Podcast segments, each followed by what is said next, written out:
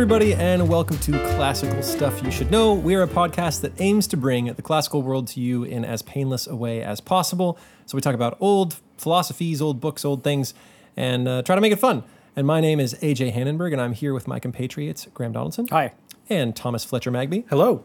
And today we get to talk about a famous instance in England when a fellow named Henry got a little too drunk on a fifth of vodka and uh, and he wandered home through someone else's garden and trampled all over their plants. That's unfortunate. So the next day, that uh, man who happened to be a Frenchman got some gasoline out of his car and poured it all over Henry V's garden and then lit it on fire, burning all of his plants. And thus began the War of the Roses, which would continue a prank war between these two guys for a couple of years. I For think. years and years, and it Yeah. became enmeshed in history forever. yeah. That's right. Yep, I'm excited to hear about uh, Um, Henry V and his yes. hijinks. Uh, we have so uh, years ago. So all of that's wrong, by the way. None of that's true. years ago, What? we started a series on classical stuff you should know about the history of the Plantagenet kings, um, starting from basically Henry I all the way up to I don't remember where we stopped. We stopped with uh, the deposition, not deposition, sorry, the uh, disposing of Richard II. Deposition of Richard Deposition. II. yeah, yeah. no, Can you where imagine? we It's pretty tough. if Sitting that's through a de- that? yeah. no, where we got uh, Richard II, where he was thrown out and then replaced by a different king. That's where we sort of ended. Is is Henry V that very last king? No. Okay. We didn't get to Henry V. We haven't got to I think his name was mentioned at the very very end. It, it as a- probably was. Yes, uh, Henry the yeah. So, uh, um, because it's probably you know it's been a while since you guys heard the story, I'm just going to back up a little bit and like to start the story. the We this is a tragedy. So the the story that we're going to be telling is probably the roughest period in English history. Eh, maybe the Civil Isn't, War is isn't this bad. period you're talking about like a huge, long chunk of history? Um, How many hundreds of years is it? Not a long hunt. No, it's it's three generations. Um, no, the people. There are people at the beginning of this story. Wait, are we talking War of the Roses or the War of the Plantagenets? We're talking War of the Roses. Oh, I thought you meant the Plantagenets. No, no, the I was like, Plantagenets isn't is, hundreds most of years. the? But we're talking about the War of the Roses, which is you know sort of uh, like 30 years. 30 year, this huge chunk of history. It begins with Richard II and ends with, ends with Richard III, and the beginning of a new house, the House of Tudor. And that House of Tudor is, is where we get uh, the famous uh, Tudor king, Henry VIII, right? Um, leading up, and then his daughter, Elizabeth I, and then that's the era of Shakespeare. So, um, to tell this story, we are, uh, since it is a giant tragedy, we are going to start at the beginning, which is uh, going to be sort of happy times.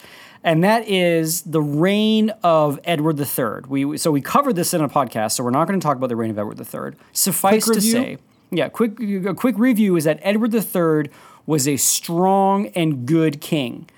Um, and people loved him, and he had a long rule. He's not one of the Shanks. Isn't that another Longshanks? That was Edward. That was Edward II. Second, Yeah. So. Edward III uh, had a long rule, and he had many sons who were all able, quality men who rose to positions of great authority.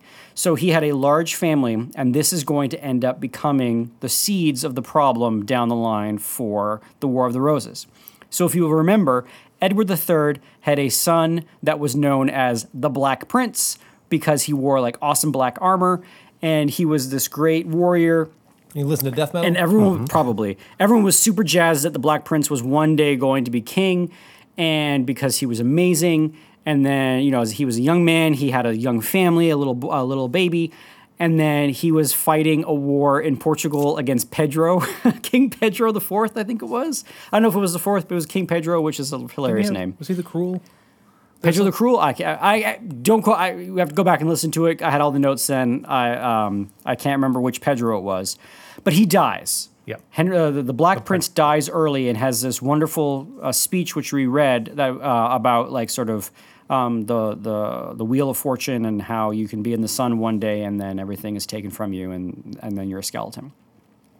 And then his little baby became king. He wasn't a baby; he was a little little kid. Became king, and that was Richard II. And if you remember in that story, Richard II grew up with, as a young man, a young king, a revolt of the peasants who were super down on the aristocracy. They loved the king, but they didn't like the aristocracy, and they blew up uh, uh, the aristocracy's house. Uh, uh, John of Gaunt. They blew up his house. Um, And anyway, I'm recapping everything, but Richard II was a king who uh, basically stopped that revolt using his majesty. You remember this, AJ? He came towards everybody and he was like, You guys should stop because I'm king. And all the peasants were like, yeah, that's kind of awesome. And they all put down their arms and, and stopped. You want to hear about that? You can go black. You can go listen to the old Plantagenet number six or whatever it was uh, of the life of Richard II. Um, but um, um, his uncle, so uh, um, was he had he had a number of uncles who were the strong the strong um, uh, men of you know his father. And then, so Edward III had a bunch of kids. His dad was one of them, and he had all these uncles who were these also these these able-bodied, strong men. Two of them are going to be principal players in setting up the houses for the War of the Roses. One was John of Gaunt, and he is often associated uh, as the beginning of the House of Lancaster. And then he also had Edmund of Langley, uh, who is also his uncle, who is going to be the head of the House of York. And that comes uh, and um, so John of Gaunt should have been okay. So this, this is where it gets a little bit iffy. When the Black Prince died, he had a kid, which was Richard II, who became king. But there was precedent that John of Gaunt should have been king because he was like, you know, in his 30s and he was uh, able bodied and he was like, you know, smart and capable and uh, noble and, and in fields of battle, he, he set himself apart. And people were like, ah, we kind of were robbed of this awesome kingdom from the Black Prince. Maybe John of Gaunt should be king. But the law or the custom was that this like seven year old becomes king. And so they're like, all right, well, we'll just make sure that he, d- we'll just surround him with really great people and hopefully he becomes as good a king as his dad was promised to be. Are we, we tracking so far? Yep. Yeah, I think so. Did do we ever have precedent where a seven-year-old king is just like, I decree, I shall never be required to take a bath again? Like, do you have that kind of stuff? Um, well, he has a regent, so he's not technically allowed to totally rule until he Okay. until he becomes a man, and even then, that is a questionable. Uh, uh, that's not like when you turn 18. It was when everyone sort of said like, "Yeah, you're pretty good at this." Richard II was not considered to have been a man until he was like well into his 30s, uh, which is pretty probably vexing for Richard II. Sure. Um, So but anyway, you- is there like a committee? The the like, are you a man committee? yeah, it's, it's the regents. It's like these these these dudes that sit around. They're like, he's kind of crappy. He probably shouldn't be king yet. Anyway, and it can have. That yeah. seems like a good program. Actually, you don't want a guy get getting to be You king when he's still a doofus, especially a stinky kid. living right? in his parents' basement. Um, so John of Gaunt doesn't become king. John of Gaunt seems to be fine with it, um, but uh, you know uh, he is a noble lord, and yeah, cool. Um, th- Richard II was not a very smart person. Richard II, and you can go back and listen to the episode before, ended that rebellion by appealing to His Majesty, and since that worked, he thought that appealing to His Majesty could sort of solve every problem in his reign. So uh, uh, he was he was a kind of king that just to establish his authority at the end of dinner parties, he would sit on a chair and just like intently stare at people until they they bowed to him, and he would do this for hours. It's- I was wondering, uh, Graham and Amanda and uh, my wife and I, we all have dinner together every Yes. week. I've been wondering why you started That's why I do that, That until a lot more until you your head bows and until It was- you made us nod really uncomfortable, but now that I know that that's Yeah. the reason you're doing That's it. That's why we do it. Thank you, yeah. So Richard II, not a very great king, um, and uh, um, he eventually um, arbitrarily kicked out uh, people from the country because they were they were strong noble lords and um, uh, and they were um, sort of whispers that maybe Richard II shouldn't be king. It should maybe go to John of Gaunt. Well, he's not going to be king because he had died at this point. Maybe it should go to John of Gaunt's son, named Henry Bolingbroke. Um, Henry Bolingbroke had this dispute with this other local lord, and they got into a fight, uh, and they were going to have a duel to the death. And they got all psyched up. Um, and so Henry Bolingbroke from the House of Lancaster, um, you know, had his glorious tent all set up, and they were going to have this fight to the death to restore his honor. And then King Richard II was like, "Stop! Instead of a fight to the death, you're all banished." And he banished Henry Bolingbroke, and I think it was the Duke of Mowbray out of um, out of England. And it was pretty arbitrary, and everyone was super upset because it's like, listen, they wanted to fight to restore their honor, and Richard II's like, man, I don't care. And at this point, aren't duels kind of a pretty standard practice? Duels are pretty standard practice, and this Yeah. these were this was a big deal. Someone was going to die, and the winner was going to you know basically clear his name. and the king stopped it. All right, Henry Bolingbroke leaves England. Uh, Duke of Mowbray leaves England too. I can't remember what happened to him. He doesn't really feature in the story. Henry Bolingbroke leaves. Um, and then he, uh, um, when his father dies, he is in exile. And Richard II goes and says, Hey, John of Gaunt, uh, when John of Gaunt was dying, he's like, um, John of Gaunt, I'm going to take all your property. I'm not going to give it to your kid. Haha. And John of Gaunt said, I hate you. You suck. Um, if you want to read about this, uh, the, the, uh, Richard II has this great scene where John of Gaunt is confront. Uh, Richard II confronts John of Gaunt, and there's this wonderful scene where Patrick Stewart. Uh, that's how I think of John of Gaunt. You Patrick think I'm talking about Shakespeare? Yeah. Uh, there, uh, um, there's an Amazon series called The Hollow Crown, uh, where John of Gaunt is played by Captain Picard, and that's all I can see in my mind. But anyway, has this great speech about England, about how you are turning it over to uh, you're like a renter, and you're just like sucking the life out of this this nation. And King Richard's like, you're old and dying, and I don't care. Um, Richard II takes the land. Henry Bolingbroke is ticked. Henry Bolingbroke comes home with an army to get his land back, and everyone's like, "Oh yeah, he should be king." And Bolingbroke's like, "No, no, no, no, no, no, no. I don't want to be king. I just want what's mine back." I just everyone's like, land back. And everyone's like, "Oh, that's what a king would say." And he's like, "No, I don't. I don't really want to be king." Um, and um, but he sort of is like, "But I'm going to march my army Right. to the king's palace and demand for what's mine back." uh, eventually, uh, sort of um, um, popular sentiment rode behind Henry. There was some kind of claim to the crown because John of Gaunt was the brother of the of the dead prince, uh, uh, uh, Black Prince, who could have been king. So people were like, "Oh man, Henry's like Oh, John of Gaunt was the brother of the Black Prince? that's right. Okay. Yeah. So he's like, oh man, uh, Henry. So Henry and Richard are, are, are cousins. Right. Everyone's like, oh well, Henry. He kind of like looks like a king. He's kind of like awesome. He rides a horse really well. And Richard II is kind of like milquetoast and limp wristed and like pouty and always is appealing to his authority. And people just didn't really like him. And so it came to a head, and we talked more about the, pol- the politics behind it um, with uh, Henry Bolingbroke, um, with the aid of Parliament and all these other uh, nobles, securing the crown from Richard II. Richard II abdicated and freely gave the crown, I put in air quotes, freely gave the crown to Henry Bolingbroke. Legend has it that in the great meeting where this happened, um, uh, Richard II talked about the heavy weight of the crown, and when Hen- uh, uh, sorry, Richard II talked about the heavy weight of the crown. When Henry said, "Are you going to give me the crown?" Uh, Richard said, "Yes, here it is," and threw it at his feet.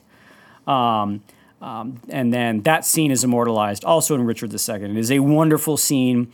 Um, and you should, if you are interested in Shakespeare or in the or in the, this period of history, you should go watch that Hollow Crown version of it. Richard II is played by oh, who's the actor? The guy who plays Q in all the new Bond movies. Um, um, Winsworth, Wentworth? No. Um, you guys can Google it. What's his name? Wait, say again. Which character? Uh, Richard II in the Hollow Crown. ben Whishaw. Yeah, Ben Whishaw. Whitshaw. He's great. He's an awesome uh, um, uh, Richard II. And then the guy who plays Henry Bolingbroke, I only know I, I only know him from a role he played in uh, Black Mirror. So whatever. it doesn't matter. Rory Kinnear. Yeah, yeah. I don't know how to say that. Anyway, Richard II gives a throne to Henry Bolingbroke, and Henry Bolingbroke becomes Henry IV. Okay, this is where our War of the Roses story is going to start, and where our earlier Plantagenet story ended. So I apologize that if you've just finished Plantagenet 6 and you're jumping to this one, you're like, yeah, I know that already. Well, it's been like two years since we talked about this, so. I don't think there's anyone saying that. Oh, It- okay. It's just been so long. What I'm saying. I'm, not, I'm not trying to be insulting. Right. Just So now we have Henry Bolingbroke, who has become Henry IV. Oops, knocked the mic. Henry IV was, I kind of think of him as, he was a bit of a bro. He was like good at war. He didn't really like all this like number stuff and this like governing stuff. I just want my lands back. He just wanted his lands back, and he just wanted respect and honor. And he didn't, and he also kind of didn't really want to be king. Why you fronting, bro? And this is how uh, Winston Churchill describes Henry Bolingbroke in his in, in volume one of uh, History of the English Speaking People. Um, so this is this is how uh, so Henry he's now known as Henry IV. So this is how Henry IV, the king who took the crown from Richard II, Henry IV from the House of Lancaster. This is how Churchill describes him. In the hour of his ascension, he was still the bold knight, surprisingly moderate in success, avarice from bloodshed, affianced to growing constitutional ideas, and always dreaming of ending his life as a crusader. But the sullen, turbulent march of events frustrated his tolerant inclinations and eventually, eventually, sorry, eventually soured his generous nature. Um, uh, so he sort of came to the throne. He was good natured. He didn't like violence, but he was willing to throw down if he had to. Um, and he, uh, um, and it, and he kind of just wanted everything just to settle down. Richard II was such a turbulent, such an emotional, such a petulant child of a ruler that all Henry IV wanted to do was just kind of, just kind of have things chill.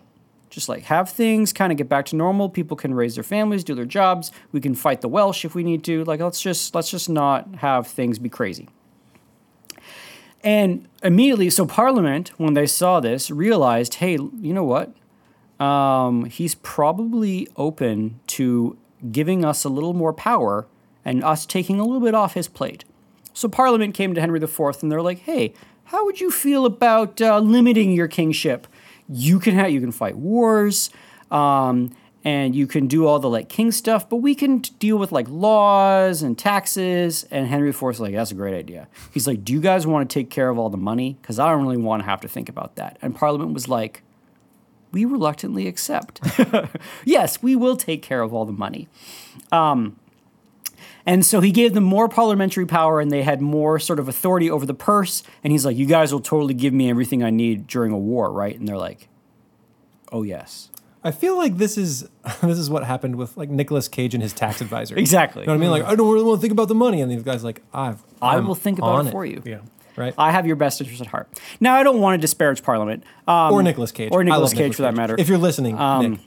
And definitely in the history of the English speaking people, um, Churchill really, uh, part of an axe he's grinding in the whole series is the birth of, of Parliament, which is kind of a fascinating thread that goes through his entire work. But anyway, Henry IV sort of limits his kingship and. Uh, and Is it in, per- in perpetuity? Will all, all following kings also have limited leadership? Yeah, I mean it's a sl- these slow glacial moves, but um, but basically Parliament really wanted to hedge against what all the crap that happened with Richard II. Yeah. Richard II really tried to do the God made me your better, and everything I say should be law, which is where France sort of went with the whole Louis XIV thing. Well, this was England's version of that, and all the noble lords were like, "Mm, I don't like the sound of that because. Some of the stuff he says. is some of the stuff he says is crazy. and so if we can kind of limit the authority of the power uh, of the power, if we can have some sort of balance of power, well this is going to be better for everybody. And Henry IV was like, yeah, fine. Have more power. Just that's cool. All right. Um so and so much so that one of the nobles uh, was so happy. Actually, it was the archbishop when um, uh, when Henry IV came into power. He said, "This honorable realm of England, the most abundant angle of riches in the whole world, has been reduced to destruction by the counsels of children and widows," referring to Richard II. Maybe the, um, Richard II apparently had like very bad counselors, mm. according to the archbishop. Now God has sent a man knowing and discreet for governance, who by the aid of God will be governed and counseled by the wise and ancient of his realm. So, in other words, he's going to listen to all the smart people in Parliament, and he's that's how he's going to govern. This is things are looking up, boys, for England now that Henry IV is in charge. Cool. Um, I'm Henry waiting the- for the gotcha. yeah. This guy sounds There's no gotcha. good. Henry IV is great. Oh, really? um, the gotcha is that he wanted everything to be kind of chill. He just wanted things to kind of go back to normal. Um, but he did overthrow basically the kingdom. There were still people, or Richard II, for whatever reason, was insanely popular with like the peasants, not insanely popular with the nobles. Remember, the peasants were the ones that that tried to overthrow the nobles, and when Richard said, "No, my children, stop," they were like, "Oh, king, okay," and they stopped. Right. And so Richard II was considered, he was still alive, he was in jail somewhere, and he was, people were like, this is wrong. You shouldn't do this. Um, so um, Henry IV and his entire court were promptly poisoned um, and almost died. Wow. And everyone was, and so they were all having dinner one day, and the next day they all got super sick. Right. And they thought he was going to die. And uh, they, everyone was trying to look around for who did this. to this day, we don't really know who tried to poison Henry IV and his entire court. Sounds like undercooked shellfish to me. It could have been, but the Brits, or but the sorry, the the the monarchy decided to blame the Welsh.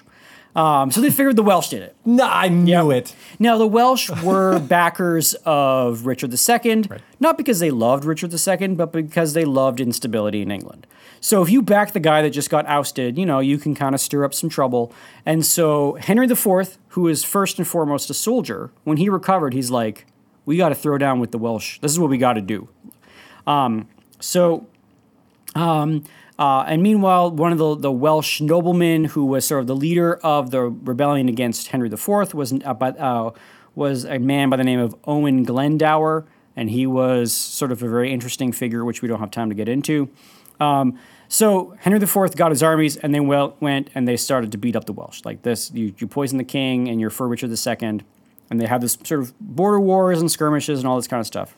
I wonder if they had conspiracy theorists back then, like we have today, and they're Oh, like, yeah. "Oh, the poisoning was an inside job. Oh, they yeah. just wanted an excuse to go kill the Welsh." I'm sure there was. I'm sure there was. That stuff happened all the time. Um, that poisoning happened back in. poisoning and just people not knowing who did what and like false flags and like oh i want to start this war against the welsh so maybe we'll poison the king and blame it on the welsh. And oh i found a document. All that that stuff did happen. Cool. okay then richard ii died. awesome. Richard ii then died in, in captivity. He died in prison and it's unclear whether he was starved to death whether he starved himself to death or whether like shakespeare said he was shot with a crossbow. We don't know How do you? he's he's got a crossbow bolt in his That's chest. true. It looks like he's starved. Yeah, he, ate, he ate a crossbow. Um, no, he- they do don't know if he was mistake? killed. They don't know if he was killed. Um, for Again, I feel like that's an easy. Easy one to figure well, out. like- the- How bad were the Yeah. coroners back then that they couldn't tell? Well, I think it was that there, Shakespeare has him shot with a crossbow. I think in in actuality he he died from malnutrition, and they don't know if he like went on hunger strike or if they just like forgot about him and If it forgot was to that feed same him. undercooked shellfish, or the same shellfish. Um, there was also a rumor that apparently may have had some credibility that Richard II escaped and was like living in captivity. Uh, but he never shows up again in the story, so who knows what happened to him? Maybe he's still out Still there. alive, He's yeah. still out there. Definitely. He's on like haunt, Elvis and Tupac. He's like haunting the Veritas campus. All right. so Richard II is dead, and um, he doesn't really get an honorable burial because uh, because they're they're having this war with the Welsh, and they were for Richard, and so he's like not an enemy combatant, but he's like you know the guy we're fighting, kind of, even though he's in jail. So he doesn't really get a great burial. He's just sort of like put in the ground. It's like all right, see you, Richard. He was king of England, but now he's just kind of like in a ditch. That's going to be important later. Um, and like 50% of the peasantry thought he was alive somewhere. And we're writing blogs about like where they saw him, you know, on vacation and stuff. So, um, so, uh, but Richard's dead, or at least he's out of the story. Uh, the Welsh wars continued till about 1404, and then um, the Scots, who saw that England was was fighting with the Welsh, were like, you know what we're going to do? We're going to fight the English too. So the Scots got all their armies together, and they started to fight uh, the English in the north. And so, um, Did they have a reason, or were they just like, "This looks like a party"? this looks like a party. This is time. You know, their their their focus is elsewhere. We can probably like get some lands back. We can steal some things. Uh, we can I don't know like push our culture with our skirts and our haggis and our border collies, and um, and so the king really leaned on an earl uh, named uh, uh, of Northumberland to fight the Scots up north. Earl of Northumberland was one of the dudes that helped Henry IV become king. He was one of the guys that marched with him to take the crown. So they were they were friends. Uh, Earl of Northumberland also has a son who marched with Henry, uh, who is named Henry Hotspur. So also inconveniently named Henry. So we'll refer to him as Hotspur. The reason he was called Hotspur was because he was fighting the Scots, and the Scots said, "Man, that guy can move real fast, uh, and he can like marshal his armies, and he he can spur really quickly, and he can get from one side of the battlefield to the other." So they called him Hotspur. So Henry Hotspur is fighting. that was conveyed upon him by his enemies. Yes. Oh, that was pretty that's awesome. so cool. And Henry Hotspur is cool. He is like, um, he's he's definitely this like bad boy of history. He's this noble warrior. He's got a super fiery temper. But to be give a giving a flattering a flattering nickname by your enemies. Yeah. Like if they called you like Donaldson Big Arms. I know, yeah, something. that would be great if my enemies called me Big I Arms. like, sweet, that's so awesome. Henry Hotspur is up north fighting the Scots. Um, Henry IV goes between fighting the Welsh and fighting the Scots, and um, but man, like Henry, the, the the the weight of the crown really does weigh on Henry. He does not want to be fighting all these wars, dealing with all of these problems. He he was willing to be king. He maybe felt that he should have been king. He was probably on the like, my dad should have been king when the Black Prince died, and I should be king. But he was getting worn out. Um, let's see if I have Churchill talks about this. Um, yes. Owen Glendower, that's the, the Scotsman who was a remarkable man of considerable education, carried on a war which was the constant background of English affairs till 1409. The king was also forced to fight continually against the Scots. After six years of this harassment, we are told that his natural magnanimity was worn out, and that he yielded himself to the temper of his supporters and of his parliament in cruel deeds. It may well be so, says says Churchill. So he Chur- just kind of gave up and let everybody. he do what they just sort want? of like was sort of henpecked by the cares and concerns of the crown to the point where his good nature turned him to be kind of like a fart. He was just like a grouch and was like, bah. And that is very much the Henry IV we see in the plays of Shakespeare, is like this grumpy, grouchy man uh, who doesn't want to be, who's king, but he's like, ah, this, this, like, this sucks. That's so that, and, and all these wars will do that to you. All right. So, um, Henry Hotspur uh, uh, came from a family known as the Percys. Um, they are going to be an important family with uh, in this story. So Henry Percy, known as Hotspur, was fighting the Scots, and um, uh, Henry IV had said, "Listen, I owe you guys uh, for getting me into the crown. I owe you for fighting the Scots." Uh, he's and um, there was apparently like an old debt that the family, the Percy family, had from the crown of like sixty thousand pounds, which is a lot of money. And they're like, "Awesome! I'm glad you brought it up. Can you give us sixty thousand pounds?" And Henry said, "I don't have sixty thousand pounds. Let me go ask Parliament." Remember, because he gave Parliament all the, the power powers. to like, and, the- and he's like, "Hey, can we get sixty thousand pounds for the for the Percy family? They've been like top notch. They've been super. They've been bros this whole time." And Parliament's like, "Yeah, please allow six to eight weeks for processing, and we'll get back to you." Didn't happen. Not getting the money. The Percy family not happy. Um, Henry Hotspur, uh, a man with a with a temper, not happy. Um, meanwhile, while this was going on, uh, Henry's Hotspur was a Percy. Hotspur was a Percy. Uh, Hotspur's sister married Owen Glendower, the the Welsh guy who was fighting uh, Henry IV. You know, just was like, "Yeah, this just happened. So War, a lot of passions. Going, lot of passions. there's a lot of passions in So, war. You see Hen- an enemy, he's fighting that's hard. right. He's, he's glistening. Yeah. is, he a Welshman? Do Uh, Welshmen he's Welsh. glisten? He's Welsh. Henry Hotspur's the Percys aren't Welsh, but Gl- Owen Glendower is Welsh. Uh, I mean, he, I'm sure he glistened. I'm sure he Welsh glistened. glisten. Yeah. And so Hotspur's sister, I think it was yeah, uh, marries Owen Glendower. Um, and so he like Did she have a cool nickname? I can't remember. Um, now he's related by marriage to a faction that is going against his king, who just denied his family sixty thousand pounds, which was owed to him. Oh, Hotspur gonna little flip-flop? Henry's a little ticked. Henry Hotspur's a little a little ticked. Um, Henry Hotspur then decides that he is going to join the Welsh and fight against Henry IV. And Henry IV is like, oh my goodness. Wasn't he fighting the Scots? he was fighting the Scots. At this point, they Okay, so it wasn't like a full. I'm fighting the Welsh. Now I'm not fighting the Welsh. Yeah, no, he he was fighting the Scots, and then the Scots kind of were like, you know, went back to Scotland, and you know, the wars kind of waxed and waned.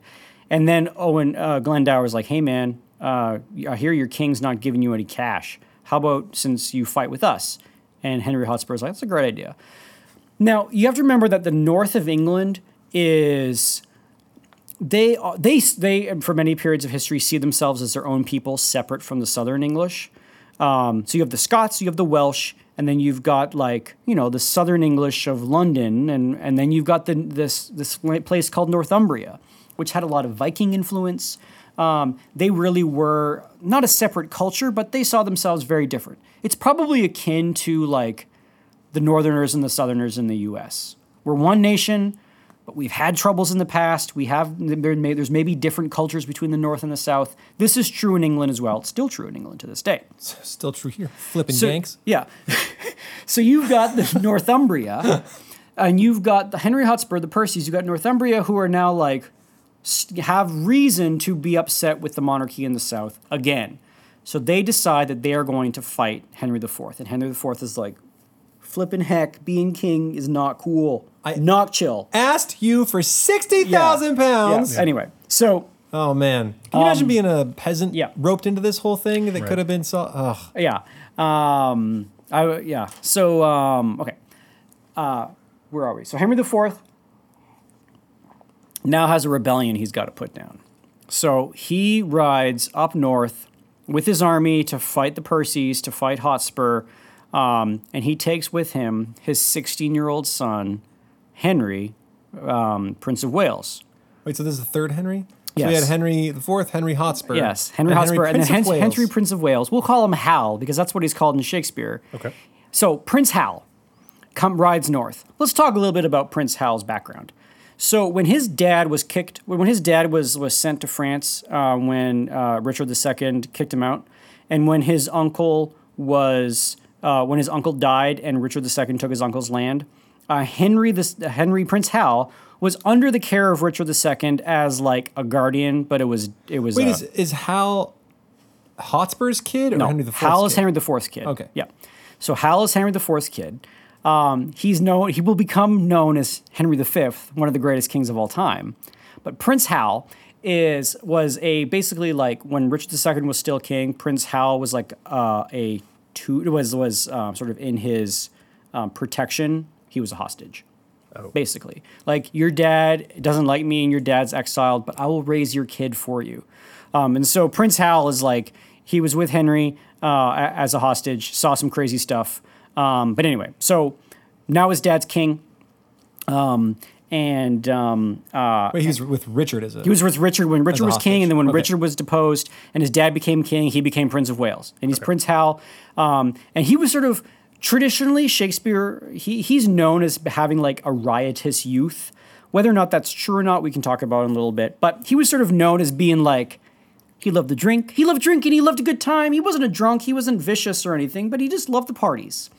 He apparently was known for like leaving the castle and going to the pub and hanging with the bros, hanging with the peasants. And this is what Shakespeare depicts with him and Falstaff and, and Pistol and all these great characters of the Henriad. Anyway, uh, Henry IV brings his son. He's like, "It's about time you saw some war, kid." And so Henry Prince Hal comes with his dad to go fight Henry Hotspur, uh, and they have this big battle called the Battle of Shrewsbury on July twenty first, twenty first, fourteen something. I can't remember what it was. oh man, missed opportunity. Battle of I know. Henry, Henry, and Henry. Yes, so the, tri- the triple Henrys. Yeah. yeah. So 1403, Battle of Shrewsbury. So the Battle of hmm, 15, 14, 1403? 1403. Okay, so we got the Battle of Shrewsbury. This was the first time a battle uh, ever happened in England where Englishmen and Englishmen fought each other with their new technology known as the longbow. Uh, this was a technology that they didn't really like account for with their maneuvers. Um, the longbow was it could like pierce armor. It could shoot way farther, way farther than normal arrows. And this battle turned into just like this absolute slaughter. Like arrows filled the air, and it was one of these battles where you realized we need to rethink the way we do war because of this new technology. Like the old way just meant that like too many important people were getting shot by arrows. It was it was it was a, apparently a frantic, furious bloodfest.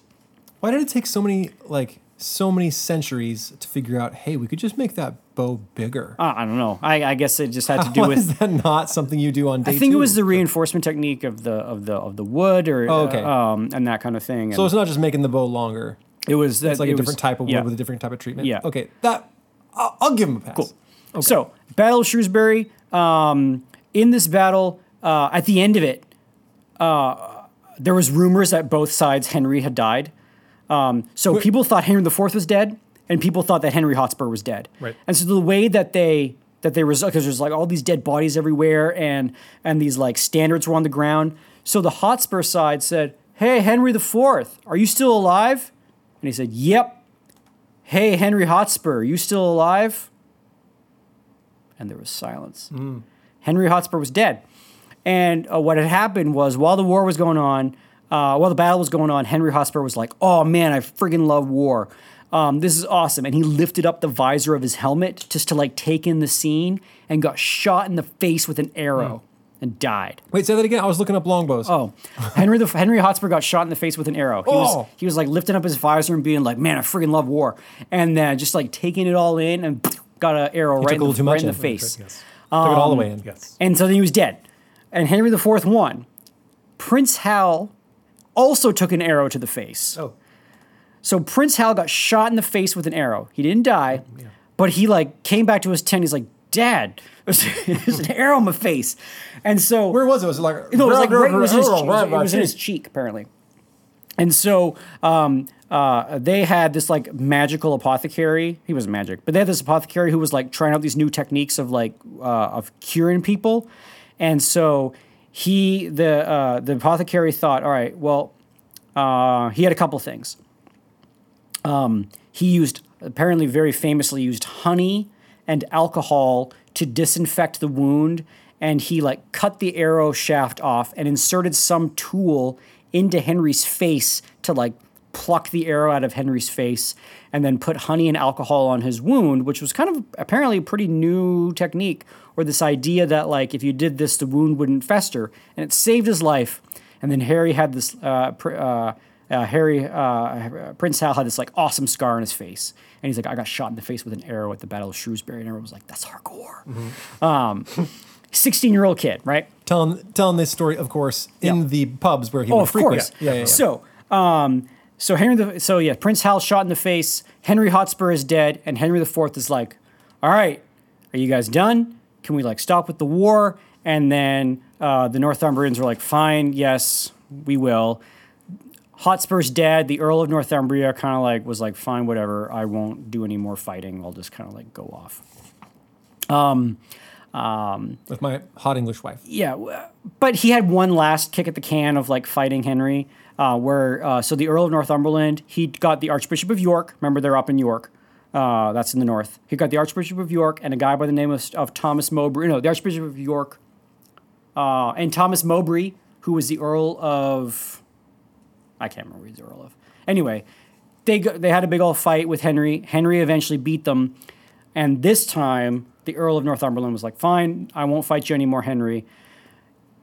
Henry IV took and, and executed the Archbishop of York and Thomas Mowbray, and people were super ticked. They're like, you can't just kill the Archbishop of York.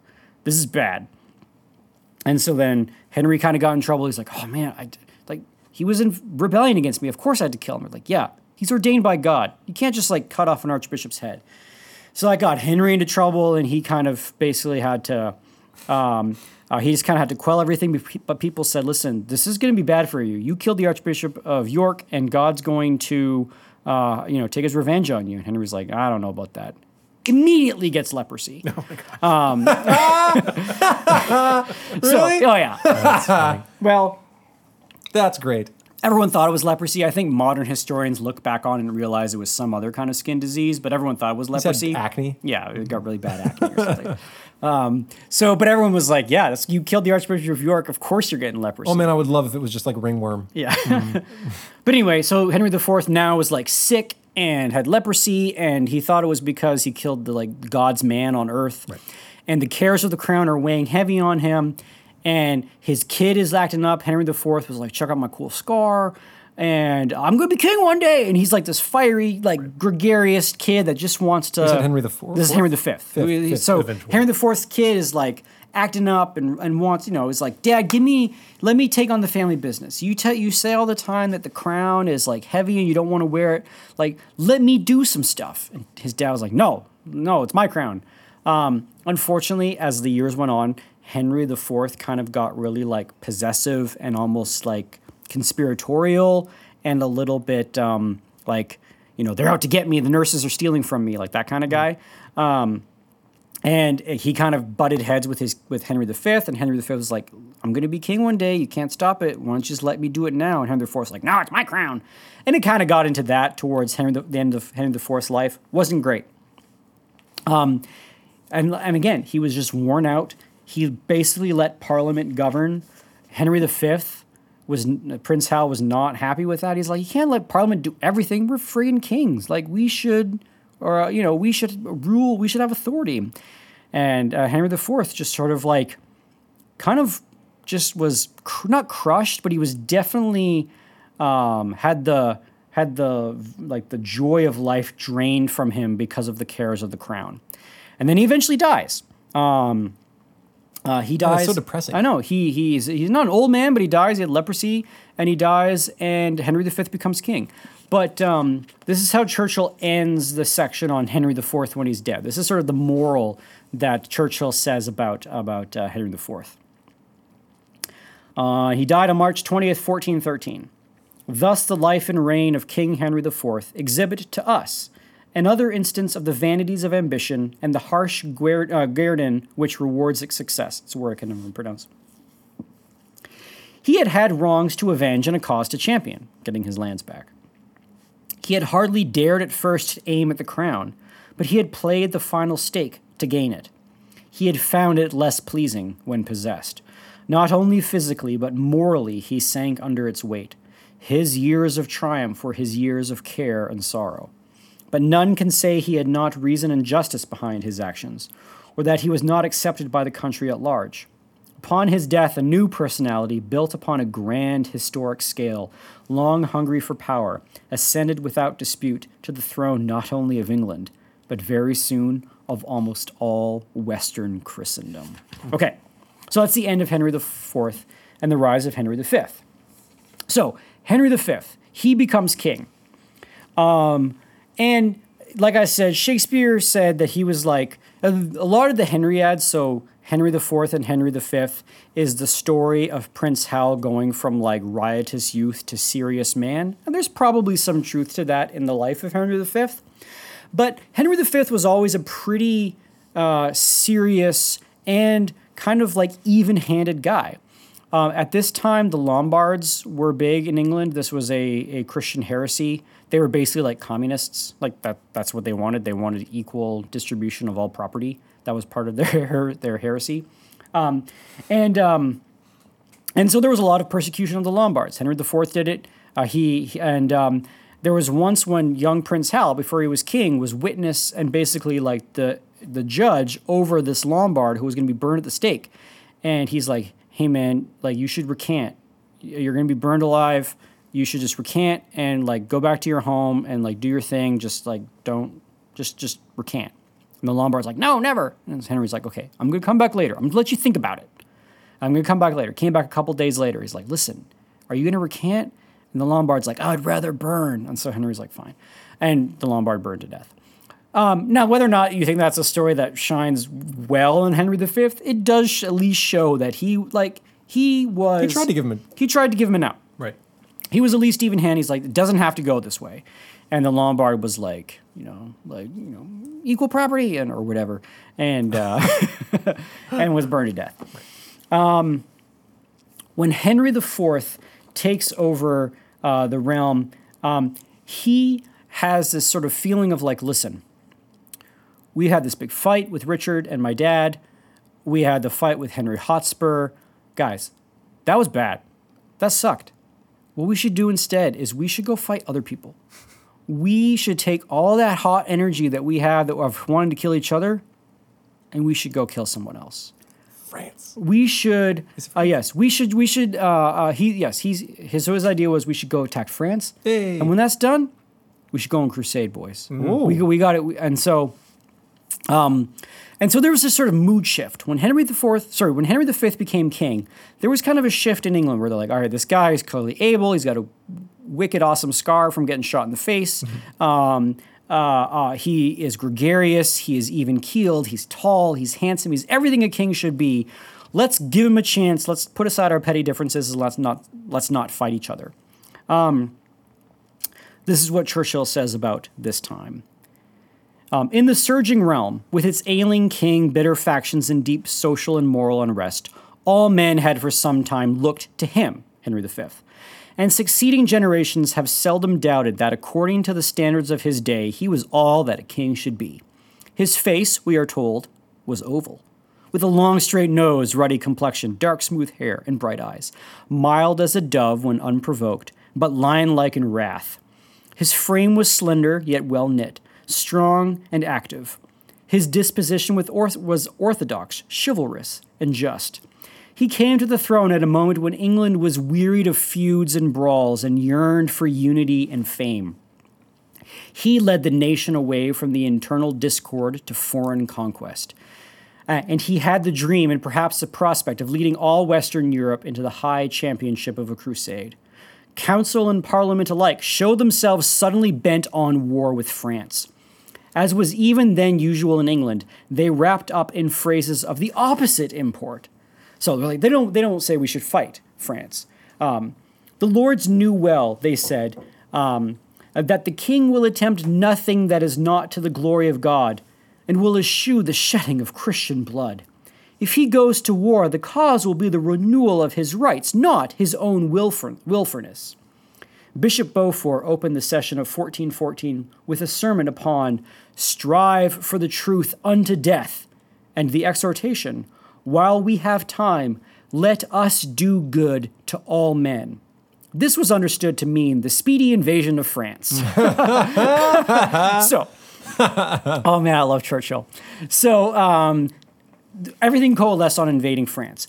Um, so, meanwhile, in France, France was going through some hard times. Do they have a reason for invading France? Is there what you said a rest- restoration of rights? Yes. So um, there was, uh, um, if you're, you'll have to go back and re-listen to the old Plantagenets. But for a long time, England owned a lot of the northern realm of France, of Brittany, um, and uh, uh, of what we would know as Normandy.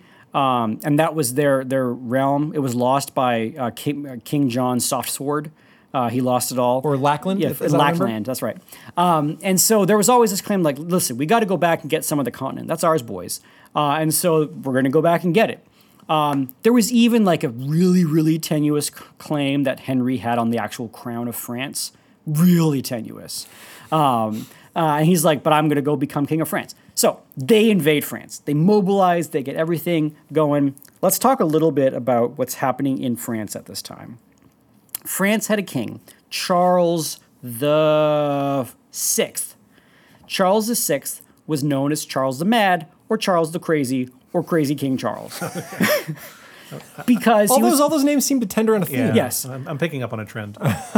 something happened where Charles the VI had a mental break, where one day, and it was actually quite crazy. One day he was riding out with his with his peop, with his entenue uh, in France, and he something snapped, and he just took out his sword and he just went crazy and started killing all his friends in madness, and he like killed five of them before they basically like stopped him, and and something they don't know what it was. They he just went mad. Um, there was times where they just locked him in his castle, and uh, he would escape. And so they actually walled him in the castle. Wow. They actually like put bricks over the door, and every once in a while, like chambermaids would go and check on him. And when chambermaids found him, he was like naked and covered in his own feces in the royal hall. Like clearly, he had had some kind of mental breakdown Oh, he's just totally bananas. and they had no idea what happened to him. So he's in charge. He's in charge of France. Now, he, every once in a while, he would kind of pull it together and he'd show up and he'd be like, hey guys, what's up? and they'd be like, you look well.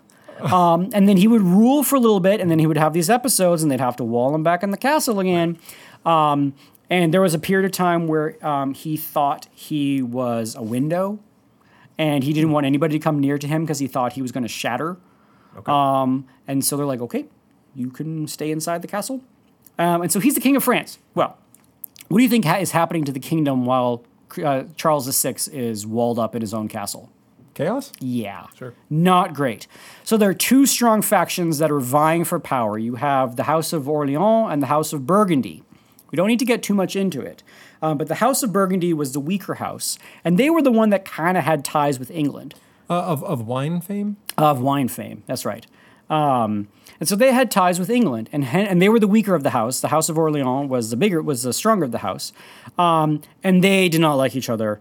They hated each other. Um, uh, there was like this famous scene where they tried to have a peace treaty, and they got together on a bridge, and they almost signed the peace treaty. And one guy was like, "I just can't do it," and just like killed somebody. You know, not great. They did not like each other.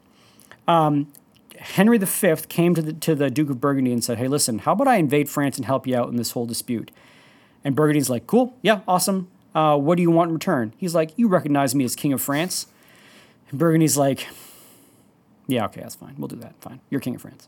And Henry's like, Yes. So Henry invades France um, and immediately has immediate success. He goes and he invades and takes over the city of Honfleur, which used to be English or however you want to call it back in the day, uh, you know, 100 years ago. They take Honfleur. This is the battle where we get the famous once more into the breach, dear friends. Um, and he takes Honfleur, and it's this glorious victory, and everyone's like, holy crap, Henry V is amazing. He's way better than crazy Charles VI. Maybe he should be king of France. Oh, like the people in Honfleur? Uh, yeah, because they also had ties to England, right? Because they Right. were English or they were part of the English crown for a long time. So long they're time. like, sweet, at least he's not thinking he's a window. That's right. At least he doesn't think he's a window. And then, so Henry V took over Honfleur, and then the Dauphin, which is the Prince of France, Charles VI's kid, known as, who's going to be known as Charles VII. So that he'll just, we'll just call him the Dauphin. The Dauphin got his army together to go stop Henry. You can't take over Honfleur. You can't go take over stuff. The Dauphin gets somebody's got to do something about this. Somebody's got to do something about this. So the uh, so he goes and he takes his army and he goes up to stop Henry. Henry writes the Dauphin a letter and he's like, "Listen, we could fight and you could lose in battle, or how about we settle this man to man and we have a fight to the death?"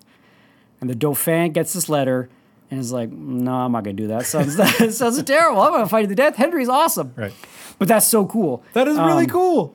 So he insists, insists the Dauphin that they should have single combat to end the war, and the Dauphin says no.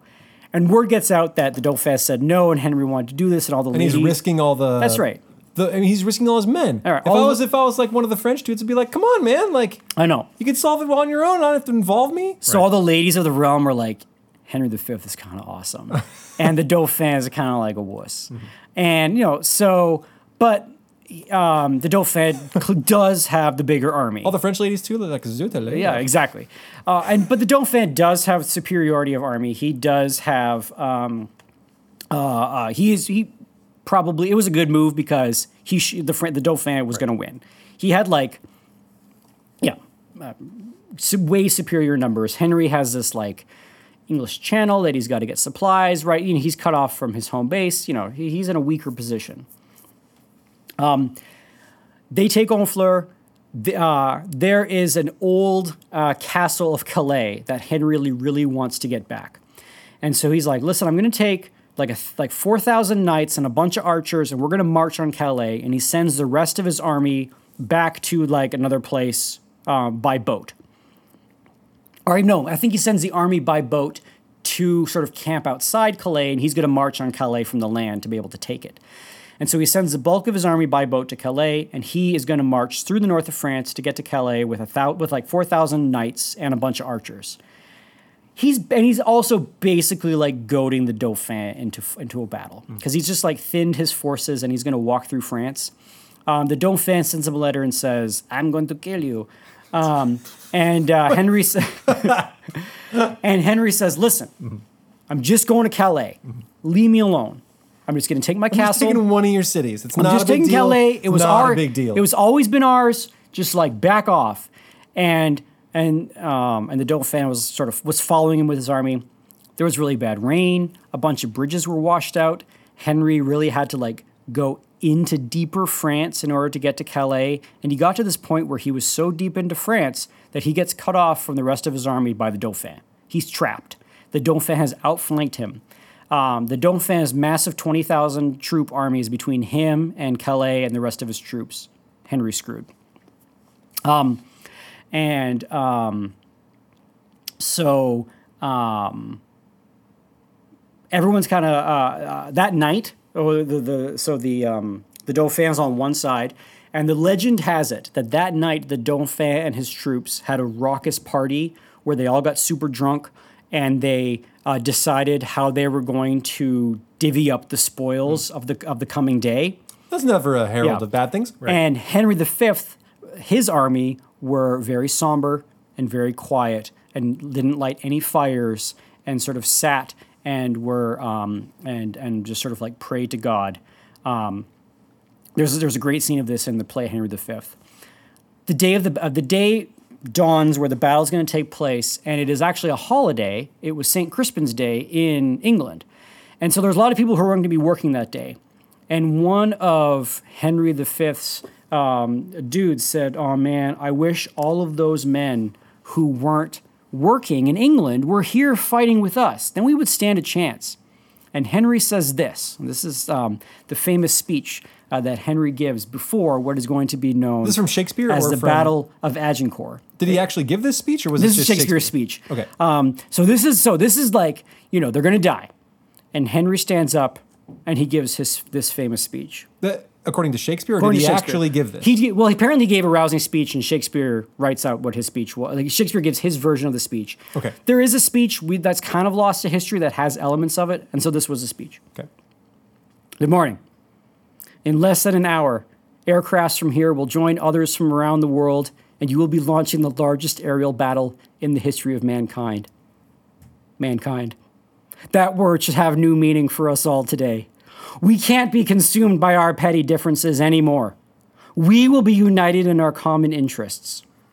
Perhaps it's fate that today is the 4th of July, and you will once again be fighting for our freedom, not from tyranny, oppression, or persecution, but from annihilation. We're fighting for our right to live, to exist. And should we win today, the 4th of July will no longer be known as an American holiday, but as the day when the world declared with one voice, we will not go quietly into the night. We will not vanish without a fight. We're going to live on. We're going to survive. Today we celebrate our Independence Day. I don't. I don't think that's the speech. What I mean, it was it was similar. Roughly. It was roughly like Uh, that. yeah. well, welcome to Earth. Yes. Okay, no, that was a speech from uh, that was um, President Whitmore. Was it Whitmore? I can't remember his name. The president's speech on Independence Day. Independence Another great speech. No, Equally great speech. equally great speech. Um, so I'm actually, since we're at the hour mark, we're gonna. This is where we're gonna end. We're gonna end at the the speech? eve of the battle. No, we're gonna end at the eve of the Battle of Agincourt. We'll start the next one with the speech. You're not going to give the speech? No, we'll get the speech at the beginning of the next one. Bro. But so so here's where Henry I'm is. crushed. So Henry is cut off from the rest of his army. He's gone deep into France. The Dauphin out like has basically I think four or five to one odds against uh, Henry's troops, and um, and uh, um, even if Henry wins, um, the battle, like he's still on the other side of the army. Like he's he this, this is rough. He's he, this is this is sort of bad.